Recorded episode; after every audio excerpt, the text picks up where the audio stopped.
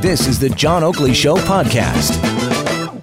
Uh, interesting story Michele Mandel has written in the Toronto Sun. Love to read her items. I mean, usually deals with, uh, you know, some people doing very, very bad things and uh, how the law deals with them. In this case, it has to do with an individual. You might remember the name David Sillars back about three years ago when he took his girlfriend's son, young Thomas Rancourt, out on the Muskoka River and uh, it was a case of uh, he was intoxicated, well beyond the legal limit, had marijuana in his system as well, and uh, the canoe tipped. This was why it was such a story of uh, some renown because it was the first impaired canoeing case in this country. And uh, yet the offshoot is the story has uh, more legs or currency, I guess, to it, in that this guy, uh, he's got a long rap sheet but the law seems to be playing rather loosely and lightly with him. Let's find out from Michele Mandel exactly what is going on. Michele, always a pleasure to have you on the Oakley Show. Good afternoon. Good afternoon. Thank you. So, what's the deal? This guy Sillars, uh, because he was found guilty and uh, sentenced to, you say, a stiff six years in prison uh, for impaired canoeing, uh, got bail almost immediately. Uh, but that didn't seem to impress him, uh, despite his long rap sheet and his familiarity with the law or the justice system. Uh, what's the update that you've cited here in your piece? Well, he was um, he was convicted in the beginning of October, and as you said, re- released on bail quite quickly, uh, pending his appeal of his conviction and his sentence. And within two months, by December, he was already back in trouble with the law. This time, um, he was reported to have been on a neighbor's property uh, holding a crossbow with a um, uh, uh, a sighting um, on it, and um, he was he told his neighbor, "Oh, I'm just uh, I'm just playing GI Joe," and the neighbor reported him to the police because, of course, under his bail conditions, he's not supposed to have any weapons. Um, he was arrested, charged with that.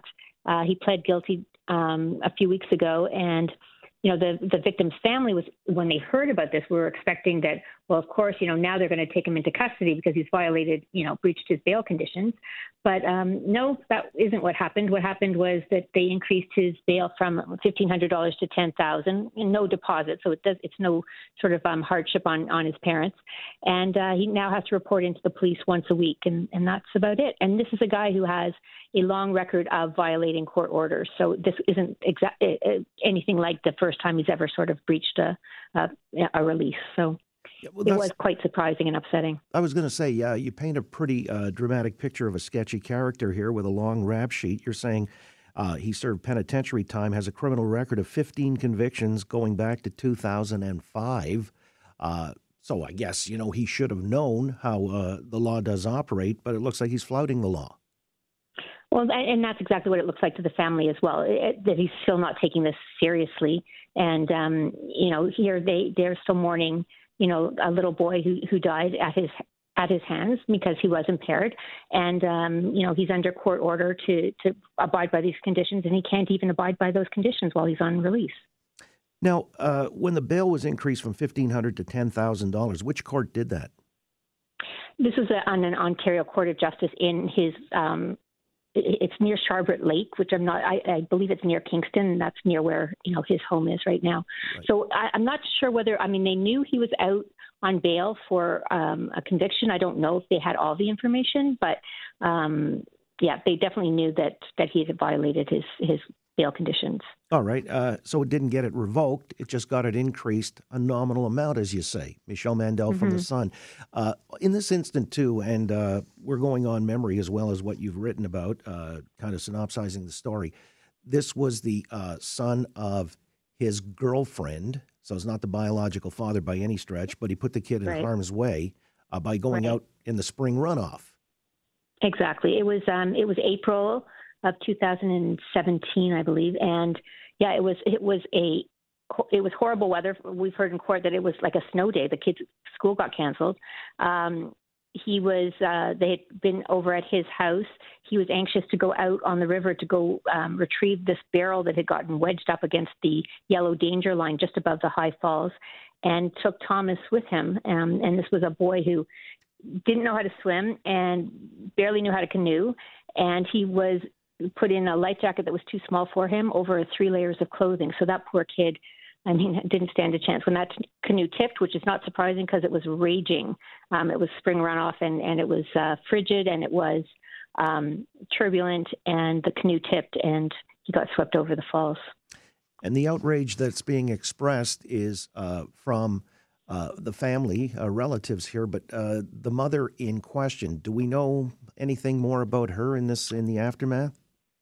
In the aftermath, no. I mean, at, during court, she stood by her boy her boyfriend. I don't know if he's still her boyfriend right now, um, but she testified on his behalf. Um, uh, very much said that you know it was an accident and and um, didn't didn't say anything about any kind of impairment that she saw. Um, so uh, it, it's a it's a very sad story in so many ways, but also um, she's very estranged from the rest of the family because they blame um, the boyfriend for, for what happened, and she was standing by him yeah, during, during the trial. It has split the family. Uh, as far as he's concerned, this is Sillars now. Uh, he hasn't worked, you say, since his arrest, and uh, I guess he's drawing certain social assistance, isn't he? We heard during that, yeah, during sentencing that um, he's now suffering post traumatic stress disorder because of what happened, and he's on disability benefits. Yeah. One of these stories where uh, doesn't seem to be any justice for the young man Thomas Rancourt, uh, who went out that day anticipating, I guess, you know, uh, a fun ride with somebody that he trusted, and uh, as we know, it was a tragic outcome.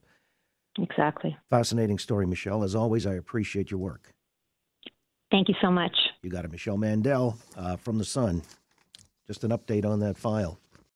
Thanks for listening to the John Oakley Show podcast. Be sure to rate, review, and subscribe for free at Apple Podcasts, Google Podcasts, and anywhere else you get your on demand audio.